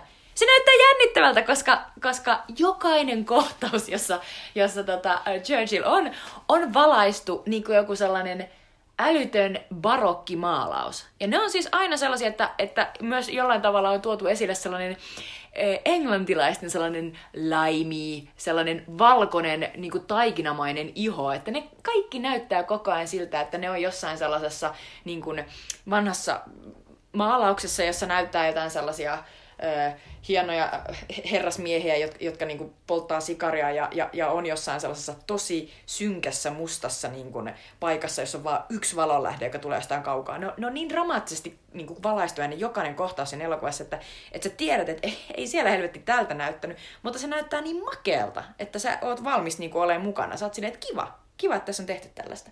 Ja se on selvästi tunnustuksen saanut, koska mm. kuitenkin on täällä ehdolla. Kyllä. Mutta tota, mä oon, kans, mä oon ehdottomasti Roger Deakinsin äh, kelkassa toi koko Blade Runner 2049. Se koko elokuva periaatteessa lähti siitä, kun, kun tota, äh, niin kun lähdettiin siitä, että mitä, miten se Deakins aikoo toteuttaa sen mm. niin kun maailman. Ja Deakins sai niin kun todella vapaat kädet tehdä sitä ja, ja, ja sitä todella rakennettiin kuin Iisakin kirkkoa. Että, että niin kun, ja se, se, se näytti mun mielestä aivan mahtavalta. Joo. Eli Deakins on meidän ennakkosuosikki, mutta ehkä se toivottavasti voittaa. Mm. Musta on ihanaa, jos joku tämmöinen ihminen, joka on tehnyt pitkään uraa, ja toisaalta Oscarit myös rakastaa sitä, että on tehnyt pitkään uraa ja paljon on tehnyt, mitä ihmiset on arvostanut, mutta sitten ikinä ei ole jotenkin Aivan. tullut sitä lottovoittoa, niin ehkä tämän tois lottovoittaja. Ihanaa, että Runner, joka oli, joka oli tosi vaikuttava elokuva, niin jos se huomitaisi näin. Niinpä. Sitten seuraava kategoria, minne me voitaisiin mennä, niin on tälleen aina suomalaisittain jännittävä, ei tämä tietysti parhaan ulkomaisen elokuvan Oscar, eli, eli elokuvan, joka on tullut Amerikan ulkopuolelta. Tosin onko niin kuin, jos Briteissä julkaistaan elokuva, niin lasketaanko semmoista? Ei, vaan se on, se on nykyisin paras vieraskielinen elokuva. Aa, Eli Aa, puhutaan niin kuin niin. niin. ei englanninkielinen elokuva. Niin. Niin. Se on periaatteessa se kategoria. Joo, eli mutta siellä on e- e- ehdokkaina Fantastic Woman Chilestä, joka on nähtävänä tällä hetkellä Suomessa. The Insult Libanonista, joka ei ole. Joo. The Loveless, anteeksi, Loveless Venäjältä, joka oli muun muassa Jutan yksi lempielokuvista viime vuonna. Joo, se oli Rakkautta ja Joo, ja se on tulossa Suomeen. Sitten on Body and Soul, joka on Unkarista, jonka suomenkielinen nimi on Kosketuksissa. Kyllä, joka on myös nähty Suomessa. Ja The Square, joka on Ruotsista joka oli yksi minun viime vuoden suosikkileffassa, joka on myös nähtävillä Suomessa. Mutta tää on vähän tämmönen jännittävä, koska tänä vuonna ei ole oikein, siis mun on vaikea jotenkin hahmottaa tätä. Mutta mä, mä kävin katsomassa siis Fantastic Womanin tässä pari viikkoa sitten. Ja mä jotenkin haluaisin hirveästi, että se voittaisi, mm-hmm. koska siinä on tosi mahtava tämmöinen transnainen pääosassa. Ja se on myös, to, siinä käsitellään semmoisia tosi tärkeitä aiheita siitä, että, että äh, miten niin kuin, äh, tämmöisten ei-heteroseksuaalien suhteiden, niin kuin, mitä, mitä se tapahtuu, jos, jos se toinen osapuoli kuolee. Kyllä. Millä tavalla niin kun, sä oot täysin, täysin niin kun, turvattomassa tila- mm. tilanteessa, koska yhteiskunta ei tunnusta sitä teidän niin kun, rakkauttanne todeksi. Mm. Ja siis Daniela Vega, joka esittää tätä ää, pääosaa, jonka Mikko tässä äsken mainitsi, on, on äh, fantastinen tässä fantastisena naisena. Ja hänestä todella äh, yritettiin tehdä myös parhaan naispääosan Oscar-ehdokasta. Hänellä oli ihan kampanja siitä. Tästä oli monia juttujakin Varietyssä muun muassa. Mutta let's face it, milloinkohan tämä olisi mennyt läpi, että Marion parhaan... Cotillard voitti No Oscarin. joo, no se on totta. Se on totta, mutta siis se on hyvin, hyvin... Äh, se on hyvin, hyvin... Äh, No, mut kun mietitään viime vuonna, Ellestä oli ehdolla tota, ää, Isabelle Huppert. Niin, joka- se on, niin, että no se on se- totta, se tapahtuu Mutta kuin niiden me täytyy, niiden täytyy olla sellaisia tunnettuja tähtiä. Se on totta. Koska Marion mm. Cotillard oli myös, myös tehnyt jo pitkää uraa Ranskassa. Daniel Vega on siis tällainen uusi löytö, Kyllä. joka on myös näytteli, näyttelykykyjensä lisäksi uskomattoman hyvä laulaja. Joo, siinä on ihana kohtaus, missä se laulaa Laulaa ravintolassa. Oh. No, mitä sä veikkaat? Veikkaat, sä myös tota Fantastic Womania? Joo, koska siis Loveless, äh, tämä Andre Jackin Jeffin äh, hyvin, hyvin niin kuin, brutaalin, rehellinen kuvaus nykyvenäjästä, niin se menee yli hilseen kyllä tuolta akatemialta. Ja, ja sitten samoin tämä äh, Ruben Östlundin The Square, nyky, nykytaidetta ja liberaalin ruotsalaisen niin kuin, heteromiehen väsykkyyttä niin kuin, pilkkaava elokuva on aivan liian outo tälle niin. Ja se on ehkä liian jotenkin highbrow tai jotenkin mm. silleen, kun se kuitenkin käsillään taidemaailmaa jotenkin. Kyllä, ja sitten jotenkin sitä sellaista niin kuin yhteisvastuuta ja kaikkea. Mm. Sanotaan, että Fantastic Woman on, on kaikessa niin kuin, ikään kuin yksinkertaisuudessa ja toimivuudessaan, niin se on turvallinen valinta heille mm. myös. Ja se Mutta... myös osoittaa, että he ovat edistysmielisiä. Kyllä. Eli se olisi mahtavaa, jos se voittaisi. Sitten seuraavana me halutaan jutella, nyt on tämmöinen isot piipussa niin sanotusti taas, eli puhutaan parhaan ohjaajan ehdokkaista. Eli tänä vuonna parhaan ohja- ohjaajana on ehdolla jopa yksi nainen, eh, mutta palataan siihen ihan kohta. Eli ehdokkaana on Christopher Nolan Dunkirkista. Ja Dunkirk on semmonen, että jos ette ole kuunnelleet kaikkia meidän jaksoja, niin me ollaan puhuttu Dunkirkista tuossa kesällä meidän yhdessä jaksossa. Ja Get Out, josta ollaan myös puhuttu kesällä, eli mm-hmm. Jordan Peele on ehdolla. Ja sitten Le- Greta Gerwig, Greta Gerwig. Lady Birdistä Greta Gerwig on siis viides nainen eh, Oscarien 9, 9, 90 vuotta kestäneessä historiassa, joka on päästy ehdolle tähän kategoriaan. Phantom Thread, eli Paul Thomas Anderson. Äh, Paul Thomas Anderson on mieletön ja Phantom Thread on mieletön. Ja mä sanon tässä nyt kohtaa sen, että Phantom Thread oli myös sellainen yllätys voittaja näissä Oscar-ehdokkuuksissa, koska kukaan ei olettanut, että elokuva saa näin monta ehdokkuutta, mitä se on saanut. Mm, Eikä varsinkaan totta. parhaan ohjaajan ja elokuvan. Se on totta, koska Paul Thomas Anderson on tällaisia niin nyky, nykyajan Nero ohjaajia, joita Oscar Akatemia järjestään ei, ei huomioi. Mm. Eli Paul Thomas Anderson on tehnyt lukuisia loistavia elokuvia, joita ei ole laitettu ehdolle tänne, eikä hän ole ollut henkilökohtaisesti ohjaaja ehdokkaana. Mutta nyt hän on. Hmm. Luuletko, että tässä on jotain tekemistä sillä, että hänen muusansa Daniel J. Lewis on ilmoittanut, että tämä on hänen viimeinen elokuvansa? Se voi olla. Tai se voi olla myös se, että se on tavallaan semmoinen elokuva, jossa tehdään kaikki oikein. Se on tavallaan semmoinen samantyyppinen elokuva, niin kuin ainakin niin kuin puitteiltaan kuin esimerkiksi se Churchill-elokuva mm-hmm. Darkest Hourista. Ne kerrotaan äh, kauhean äh, kauniista ja sivistyneestä englantilaista yläluokasta, jossa tehdään kauniita, kauniita vaatteita ja se on niin kuin tolleen, että on se niin kuin, tavallaan Oscar-elokuva puitteiltaan, ei ehkä juoneltaan, mutta puitteiltaan. Mä rakastan sitä, että millainen tietynlainen niin kuin outo, sellainen underbelly äh, viba siinä elokuvassa, että mä voin kuvitella, että miten ne akatemialaiset on ollut silleen, tää oli kyllä hyvin kaunis ja jollakin tavalla hieno rakkaustarina, mutta myös jotenkin sairas. Ja mä en oikein tiedä, mitä ajatella tästä, mutta annetaan ehdokkuus. Kyllä. Ja, ja sitten viimeinen ehdokas on, ja sanon tässä, että varmasti myös voittaja on äh, The Shape of Waterin ohjaaja Guillermo Toro, joka on siis tämmöinen, joka on pääosissa, pääosin ohjannut aiemmin tota, äh, kauhuelokuvia ja action-elokuvia, mutta joka on kuulemma, kun puhuttiin aiemmin tuosta pelistä, niin Guillermo Toro on jaksanut hoitaa tämä. Hän on erittäin pidettävä ihminen, hänellä on aina uusia tarinoita tämän elokuvan. Hän on myös kertonut, että hän ei ottanut tästä elokuvasta mitään korvausta, vaan käytti sen korvauksen, niin kuin, että hän, hän oli ottamassa korvauksia, että hän toivoi, että heitä loppuu budjetti, niin hän käytti sen hänen korvauksensa siihen elokuvan tekemiseen. Ja hän kertoo tämmöisiä niin kuin, mahtavia tarinoita, jotka, jotka uppoo. Ihania tällaisia, olen niin jalo. Ja, niin. ja sitten myös mahtavaa, kun tuota, ää, tästä myös on tämmöinen, että, että on, on semmoinen Tri Amigos-tarina, että on tuota, että kun pari vuotta sitten voitti, mä en muista nimiä, niin tässä on tämmöinen mahtava kohta, missä mä kysyn Jutalta, ää, kuka, vo, kuka oli ohjannut sen elokuvan, missä Sandra Bullock oli avaruudessa? Ää, toi... Apua. Siis toi... Alfonso Cuarón. Alfonso Cuarón. Kyllä. Niin hän voitti, ja sitten ihan vähän aikaa sen jälkeen voitti Birdmanin ohjannut en muista sitä, mutta hän, joka, hän oli myös taustainen, ja sitten on Guillermo Toro, ja heistä puhutaan että hän on tämmöinen tri amigos, eli tämmöisiä Meksikon kolme suurta suurta ohjaajaa, ja sitten nyt viimein palkitaan tämä sitten tämä kolmas näistä Riamikos-tyypeistä. Ja, äh, ja Guillermo Toro on tähän mennessä voittanut myös kaikki nämä tähän mennessä annetut palkinnot. Eli olisi todella iso, iso yllätys, jos Guillermo Toro ei voittaisi tätä. Se on ihan totta.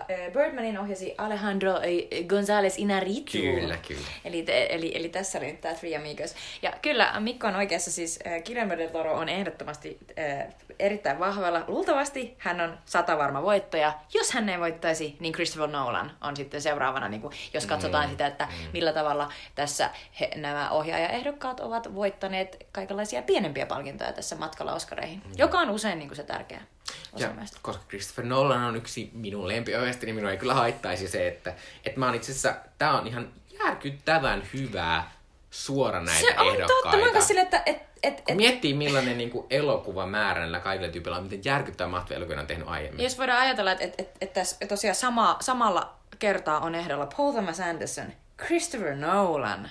Niin kuin me, me ollaan jo nyt mm. voitettu silleen, että oh my god, koska näillä molemmilla on aivan järjettömän hyviä elokuvia. Mm. Nämä on molemmat niin kuin tämän hetken niin taitavan, taitavimpia elokuvaohjaajia, ehdottomasti. Ja, ja, tota, ja se, että, että Nolan voittaisi, olisi mullekin tosi, tosi suuri ilonaihe. Mm. Että et, et tässä, tässä kategoriassa on, on periaatteessa tosi paljon voitettavaa, mutta kyllä se Guillermo del Torolle menee. Kyllä. Mutta sitten, tota, äh, sitten vikana käydään tässä nyt näitä, mitkä on näitä tälleen tavallaan yleisölle kiinnostavimpia ehdok- ehdokkuuksia, eli nämä näyttelijäehdokkuudet, koska näyttelijäehdokkuudet vielä enemmän niin jotenkin per, äh, ne henkilöityy tiettyihin tyyppeihin, jotka me tunnetaan jo valmiiksi. Kyllä. Ja, siihen, ja niistä on helppo rakentaa tarinaa, mitkä meitä koskettaa. Niin käydään nyt tässä loppuun nämä näyttelijä äh, ehdokkuudet ja me käydään nyt läpi tässä järjestyksessä, missä ne yleensä tulee Oscar-gaalassa. Eli ensimmäisenä naissivuosa, jossa ehdolla on Mary J. Blige Mudboundista. Mary J. Blige on siis tämä kaikkein tunnema R&B-tähti Amerikasta. Alison Janney I, Tonya elokuvasta, joka kertoo siis äh, taitolusta Tonya Hardingista. Se tulee Suomeen ihan kohta ensiltä ja sen pääosassa on Margot Robbie. Leslie, Leslie Manville, joka on siis Phantom Threadissä, joka esittää tätä Daniel Day-Lewisin esittämän muotisuunnittelijan tosi pedanttia siskoa. Ihanasti sanottu. Kyllä. Laurie Metcalf, joka esittää tätä upeata äitiä tässä Lady Birdissä. Niin, ihana Lori. Ja Octavia Spencer, joka esittää siivoa tässä seippuvuoden elokuvasta. Tästä on pakko sanoa, että Octavia Spencerilla on mun mielestä huonoin rooli tietyllä koska hän joutuu esittämään Octavia Spenceria. Mm. Hän esittää sitä niin kuin, vähän sellaista niin kuin pyylevää mustaa naista, joka on sen päähenkilön, joka on valkoinen, niin sen aisapari. Joo, että Octavia Spencerilla on tämä ongelma, vaikka hänellä on erittäin menestyksessä ura, ja mä tykkään ihan sikana Octavia Spenceristä, mutta hän on kyllä typecast tälleen, että, niinku, että e, mun Octavia Spencer, kun juonti Saturday Night hän teki meidän vitsinkin, että hän on esittänyt 16 kertaa sairaanhoitajaa, ja ensimmäisen kerran, kun hän esitti e, palvelijaa, niin hän voitti Oscarin. että tässä voisi käydä näin, mutta... Siinä on tietynlainen tällainen afroamerikkalaisten mm. niin kuin representaatioiden mm. tällainen he-he Oscar-historia. Mutta tota, tässähän on siis tämä, että tämä on tämmöinen äitien taisto. Tämä, tota, Mm, se on totta, koska, koska tosiaan Aitoniasta äh, Alison Janney on suunnilleen varma voittaja, mutta minun ja Mikon suosikki taitaa olla tuo Laurie Metcalf mm. Lady Birdistä, Lady Birdin äiti. Myös aivan loistavan roolin tekee Leslie Manville, joka siis on tässä äh, Phantom Threadissä sellainen niin kuin hiljainen vuori, joka siis vaan jotenkin niin kuin pitää pystyssä sitä Daniel Lewisin hahmoa. Kunnes tämä ö, muusa Alma tulee kuvioihin ja ikään kuin jollain tavalla niin kuin, ei syrjäytä häntä, vaan, vaan, vaan ottaa sellaisen uuden komennon siellä. Mm. Musta on myös hienoa, että siinä elokuvassa näiden naisten välille ei tule lopulta mitään kilpailua, vaan heillä on enemmän sellainen niin kuin yhteisymmärrys sitten lopulta Joo. siitä, että se mies on hyvin hankala. Ja sä et ole nähnyt Aitonia myöskään. Ei. Eli me ei ole kummankaan nähnyt Aitonia, mutta luultavasti Alison Janney siis voittaa, vaan tästä syystä, että se on semmoinen tosi näyttävä rooli, toisin kuin äh, Leslie Manvillin rooli Phantom Threadissä. Se on Kyllä. semmoinen tosi pieni Se on hyvin pieni. Leslie Manville on, on hyvin, hyvin ekspressiivisesti niin kuin näyttelevä niin kuin joissain rooleissa, ja tässä hän tekee hyvin, hyvin pikkutarkkaa mm. työtä. Mutta Alison Janneyn rooli on, on myös sellainen, että, että, että Tonya Hardingin äiti, jota hän esittää tässä Aitoniassa, niin, niin oli sellainen, sellainen niin kuin, ää, lastaan pahoinvetelevä sellainen niin kuin ketjuröökaava, sellainen mm. tosi paha suusta. Et se, on, se on tosi sellainen niin kuin klassikko sivuosa, kuin, millä, millä niin kuin jäädään mieliin. Mm, Et, että hän tulee myös sen takia varmasti voittamaan, vaikka varmaan ihan hyvä onkin. kyllä. Ja on varmasti Alison Janney on ihan Elton Jenny on ihan mahtava nainen ja mahtava näyttelijä. Hänellä on ihan se on myös mahtavaa, että hän on sitten käytännössä tehnyt suurta uraa niin kuin televisiossa. Mm. Ja on mahtavaa, että sit sieltä hän nyt nousee tänne Oscar- ja elokuvamaailman. Mm. On hän ollut ja. tosi paljon hyviä tota sivuosia, muun muassa Junossa. Kyllä.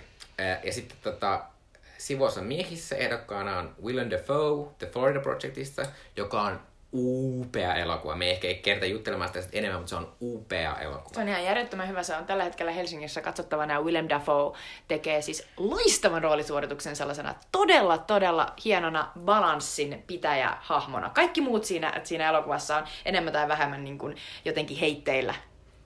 Mutta ei Willem Dafoe. Ja mm. se on ihanan turvallinen hahmo. Kyllä.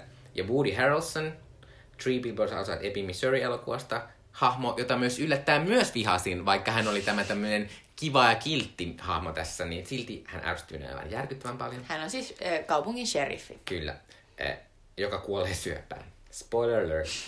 äh, sitten Richard Jenkins, joka estää tämmö, tätä tämmöistä homomiestä The Shape of Waterissa, Musta on, joka on mun mielestä... Mun mielestä tämä on sellainen käsittämätön asia.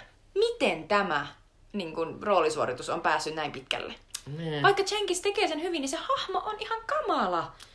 On, mutta siis... tavallaan pitää muistaa sitten, niin me puhuttiin sitä Three Billboardista, että, että tälleen tämä toimii. Tää, mm. että varmaan niinku niille 50 miehille tämä on ollut silleen, että ei vitsi, miten rohkeaa. miten niinku upeaa. Kyllä, näin Joo. on. Sitten Christopher Plummer, All the Money in the World-elokuvasta, joka on tämmöinen mielenkiintoinen asia, että tämä rooli on siis se, jonka Kevin Spacey oli jo näytellyt tähän All the Money in the World-elokuvaan, mutta joka siis Christopher Plummer ihan niin kuin parissa viikossa näytteli uudestaan. Kyllä. Eli e, hän, hän, hän niin kuin korvasi Kevin Spaceyin, Kyllä. joka oli jäänyt, jäänyt nyt kiinni tästä törkeilystään ja seksuaalista ahdistelusta. Joo, ja Christopher Plummer on myös yksi vanhemmista näyttelijöistä, jotka on saanut oscar Ja sitten e, viimeisenä on taas tämän kategorian voittaja, voittaja. Voin nyt sanoa tässä jo valmiina, koska en usko, että kukaan muusta tulee voittamaan. Eli Sam Rockwell, Three Billboards Outside Ebbing, Missourista jota vihasin ihan järkyttävän paljon. Se oli ihan kamalaa, mikä oli ihan kamalaa, mistä mä vihasin niin paljon, koska Sam Rockwell on ihan mahtava. Se on ollut niin monessa viihdeelokuvassa se jotenkin se semmoinen hauskin ja mahtavin asia. Niin oikeasti mä inhoon Iron Man 2, mutta mä oon katsonut sen toisen kerran joskus, vaan koska sen takia, että siinä on Sam, Sam Rockwell. Rockwell. Ja myös yhdessä mun lempi toimintajakulosta ikinä, eli Charlien enkelit ykkösessä on Sam Rockwell esittänyt mahtavaa pahisäijää ja se on niin mahtavaa. Se on ihan sairaan hauska. niin. Joo, mutta siis Sam Rockwell esittää siis tällaista imbesilliä poliisia, joka lukee sarjakuvia eikä tee mitään, lähinnä hakkaa mustia tässä elokuvassa, kunnes ja, hän... Ja hän, homoseksuaaleja. Kyllä, kunnes hän pääsee niin kuin, paremmalle tielle ja, tota, ja, ja, ja tästä on kirjoittu hirvittävästi tästä hahmon täydellisestä ikään kuin muutoksesta, mm. hänen moraalisessa kartassa, hänen, hänen toiminnassaan, ja, ja, tota, ja kyseenalaistettu, miten, miten se on uskottavaa, miten se on mahdollista. Ja tavallaan se kertoo, että jos sä pidätte elokuvaa hyvänä elokuvana, niin sit sä nielet sen, mitä sulle yritetään kertoa tässä Sam Rockwellin hahmosta, ja sun pitää antaa anteeksi sille heti sille, että ai nyt se tekee yhden hyvän asian. Ja, siis, ja, ja, ja tosi, tosi monet, monet on tota, tulkineet sen sellaiseksi niin kuin itse asiassa loppujen lopulta ihan rasistiseksi hahmoksi, joka, joka ei siis tuu siitä niin kuin, ikään kuin paranemaan. Joo, mutta kyllä Sam Rockwell se varan voittaa, mutta meillä on semmoinen pieni, pienen, pienen, pieni toivo, että Willem Dafoe kuitenkin sieltä ryntäisi. Se olisi niin upeeta. Oi, Willem Dafoe on niin ihana, ihana, ihana. Se on ihan aivan, aivan mahtavaa. Se on tehnyt upeita rooleja läpi vuosikymmenien. Kyllä. Ja sitten äh, paras naisnäyttelijä, jossa pääosa, jossa ehdokkaana on Sally Hawkins The Shape of Waterista, Frances McDormand Three Billboards Outside Ebbing, Missourista, Margot Robbie Aitoniasta, äh, Saoirse Ronan Lady Birdistä ja Meryl Streep The Postista. Ja tämä on aivan selvä. Tässä ei ole mitään kilpailua. Frances McDormand voittaa sen. Sanotaan, että jos tämän vuoden Oscar-kategoriassa niin joku on lukkoon löyty, se on tämä kategoria. Frances McDormand esittää siis tyttärensä menettänyttä äitiä, joka on aivan helvetin ballsy tyyppi mm. tässä Three Billboardsissa. Ja, ja tota, et tietyllä tavalla esittää vähän samanlaista hahmoa kuin Farkossa 2-30 vuotta sitten. Ja, ja tota, nyt vie tämän kotiin. Mutta mä oon kyllä silleen, että mä innoin sitä elokuvaa niin paljon, että mä en olisi vaikuttunut tästä Frances McDormandista. Mun mielestä se oli tosi se oli sitä samaa asiaa, mitä Frances McDormand on tehnyt paljon. Se tekee sen hyvin, mutta mm. se on mm. sitä samaa. Mm. Ja se, se, siinä, siinä oli yksi semmoinen kohtaus, missä, missä mä olin silleen, että toi nyt oli ihan järkyttävän mahtavaa. Mutta muuten se on sitä semmoista olen katkera vanha nainen, joka kiroilee paljon ja on tosi tough kaikkia kohtaan. Hauska, Mun mä tykkäsin se- sen sinisestä haalarista. Joo, se oli kiva. Mutta mut, mut siis jos ihan rehellisesti katsotaan, niin tässä on tosi paljon tässä kategoriassa itse asiassa klassia oscar Eli Sally Hawkins opetteli neljäs kuukaudessa viittomakieltä Shape of Wateriin. Margaret Robbie opetteli äh, luistelemaan, taitoluistelemaan, niin kuin äh, Tonya Harding. Ja siis Tonya pitää sanoa tästä, että Margaret Robbie ei ollut ikinä kuullutkaan Tanya Hardingista ennen kuin se luki tämän käsikirjoituksen. Eli niin kuin, hän teki varmasti ehkä eniten töitä mm. tässä kuitenkin tietyllä tavalla. Ja sitten Meryl Streep te- teki ehkä sellaisen ö, nopeusennätyksen siinä, mm. että, että miten nopeasti tämä elokuva laitettiin käyntiin ja miten nopeasti saatiin purkkiin, niin, niin tätä Meryl Streep ö, omaksui Kay Grahamin, eli tämän Washington Postin julkaisija, ö, julkaisijattaren Joo. hahmon. Ja Meryl Streep on Meryl Streep, että tälle. Mutta mä oon myös silleen, että, että Se oli sellainen mähän, totuus. mähän olen eh, sitä mieltä, että koska mä oon semmonen, mä oon semmonen just semmonen ärsyttävä mies, koska just oli semmonen tota, tää ärsyttävä ihminen, että äh, vähän aikaa sitten oli jossain blogissa oli juttu, että että äh, nais-Oscar-voittajien keski on 29 vuotta, mm. kun miehille se lähentelee niin kuin 50.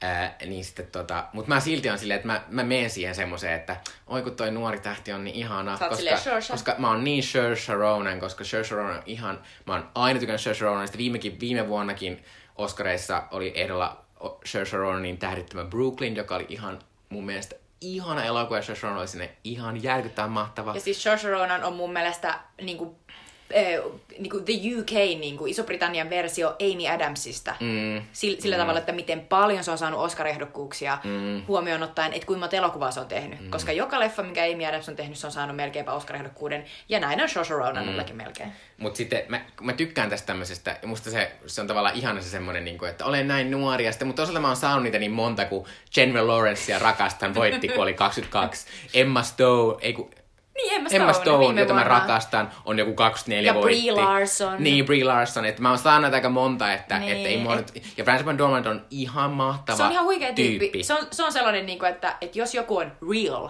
Amerikassa niin kuin Oscareissa, niin se on Francis mm. McDormand. Mm. Ja pitää sanoa tästä, että sekä Frances McDormand että, että Saoirse Ronan on semmosia, että ne kantaa sitä niiden elokuvia. Että jos ne olisi joku muu näyttelijä, niin ne olisi ihan täysin eri elokuvia. Mm. Se on ihan totta. Ja sitten tämä viimeinen kategoria, mistä me puhutaan, eli parhaan miesnäyttelijän kategoria, jossa ehdokkaana on Timothée Chalamet, Chalamet? Chalamet kolmipäinen elokuvasta. Ja te kaikki tiedätte, mitä mieltä hänestä olemme. eli iha, olemme ihastuneita Daniel Day-Lewis, joka siis on ilmoittanut, että Phantom Thread on hänen viimeinen elokuvansa. Katsotaan. Katsotaanpa. Daniel Kaluuya Get Outista. Ja Daniel Kaluuya on mahtava, ja hän on muun muassa myös Black Pantherissa. Kyllä, hieno breakout tänä vuonna. Gary Oldman The Darkest Hour-elokuvasta ja Denzel Washington tämmöisestä maailman randomeimästä Roman J. Israel josta mä en ollut ikinä kuullutkaan. Ja tässä oli tämmönen pieni tämmönen juttu, että, että siis James Francon piti, kaik, kaikkien, kaikkien ennustusten mukaan James Francon piti päästä tähän ehdolle tuosta Disaster Artistista. Mutta sitten Me Too iski James Francoonkin ja sitten yhtäkkiä kävi jotain ja James Franco hävisi sieltä. Musta se olisi ollut kyllä käsittämätöntä, että se olisi ollut tässä ehdolla. Mutta no joo. Siis toi Denzel Washingtonin elokuva, niin mulla ei siitä mitään muuta haju muuta kuin, että, että puolisoni katsoi sen jotain traileria ja se näytti niin rasittavalta. se näytti niin rasittavalta Oscar-leffalta, että ei, ei, ei. Joo, mutta, mutta Oscar Akatemia rakastaa Denzel Washingtonia. Mm, se on totta, se on ollut tosi monta kertaa ehdolla. Ja Viimekin voittanut. vuonna oli ehdolla. Äh, mutta luultavasti voiton, tai ei luultavasti, vaan tämä on ihan yhtä varma kuin äsken oli Francis McDormand, niin ihan yhtä varmasti Gary Oldman voittaa Oscarin tästä. Ja se, se on tosi jännä se Darkest Hour. Äh, Gary Oldman esittää Winston Churchillia, ja, ja hän todellakin näyttää Winston Churchilliltä, ja tässä on ehkä kaikkien aikojen realistisimmat sellaiset fatso-meikit hänellä. Että hän, mm. hän, hän todellakin niinku on sellainen niinku kaksinkertaisen kokonen niinku tyyppi. Mutta sitten kaiken alla, niin se on selvästi Gary Oldman, koska Oldmanilla on sellaisia omia, sellaisia niinku piirteitä, sellaisia, että hänen alahuulensa esimerkiksi väpättää, kun hän näyttelee. Ja mä selvästi niinku koko ajan huomasin, että se on itse asiassa Gary Oldman, joka esittää Winston Churchillia, että se ei ole kokonaan vaan niinku kadonnut sinne. Mm. Mikä on mun mielestä se, mikä nykyaikana on mahdollista, kun se on niin, eh, se maskeeraus ja CGin yhdistelmä jossain tapauksissa varmastikin, niin se, niinku, se pystyy tavallaan tekemään niin, niin, niin kuin realistisesti, että, että se näyttelijä pystyy tulemaan sieltä niin kuin läpi. Mm. Ja, ja mun mielestä se tekee sen tosi hienosti sen roolityön. Se, se on kyllä Churchill. Ja sitten samaan aikaan se on, se on niinku omanlaisensa. Mm. Ja tämä on myös semmoinen, että, että mä ajattelen, että tämä on osittain myös sen tyyppinen, niin kuin, että, että Gary Oldman on ollut hieno näyttelijä vuosikymmenten ajan.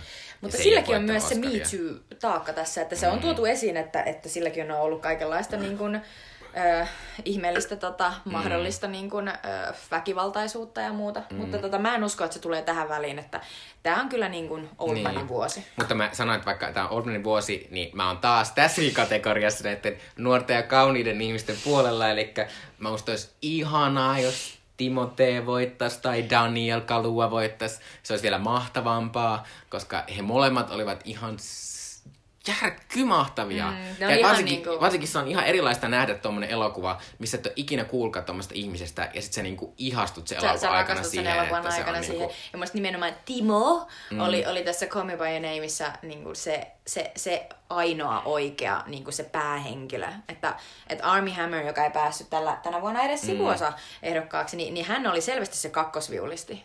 Kyllä. Mutta tossa siis oli meidän Oscar-veikkaukset. Ja tota, ensi viikolla sitten varmaan käydä läpi, että kuinka hyvin ne meidän, tai niin, ensi kerralla. Ensi kerralla, että, kyllä. Joo. Tota, veikkailkaa, jos uskallette. Me, meitä tota, Mä ainakin aina yöllä kirjoitan mun jollakin paperille niitä Joo. veikkauksia. Se on Yleensä hauskaa. ne on mennyt ihan okosti. Mä, en, mä, mutta mä oon semmoinen, että mä veikkaan niitä semmoisia, että no tää varmana, tää varmana, tilastojen näkö ja kaikki puhuu tästä. Niin mä en, Siltikään ei mene Ja ikinä, ikinä, jos se yllättää voittaa, niin mä oon aina väärässä. Mm, näin se siinä käy. Joo. Mutta kohta loppuun Sweet Chili Dipsit nopeasti. Eli loppuun tähän vielä Sweet Chili Dips, eli meidän suosittu kulttuurisuosituksia, teille näitä kuluneiden viikkojen aikana. Eli mun kulttuurisuositus on neloselta sunnuntaisi kello 23 tuleva Selviytyjät Suomi. Oi ei.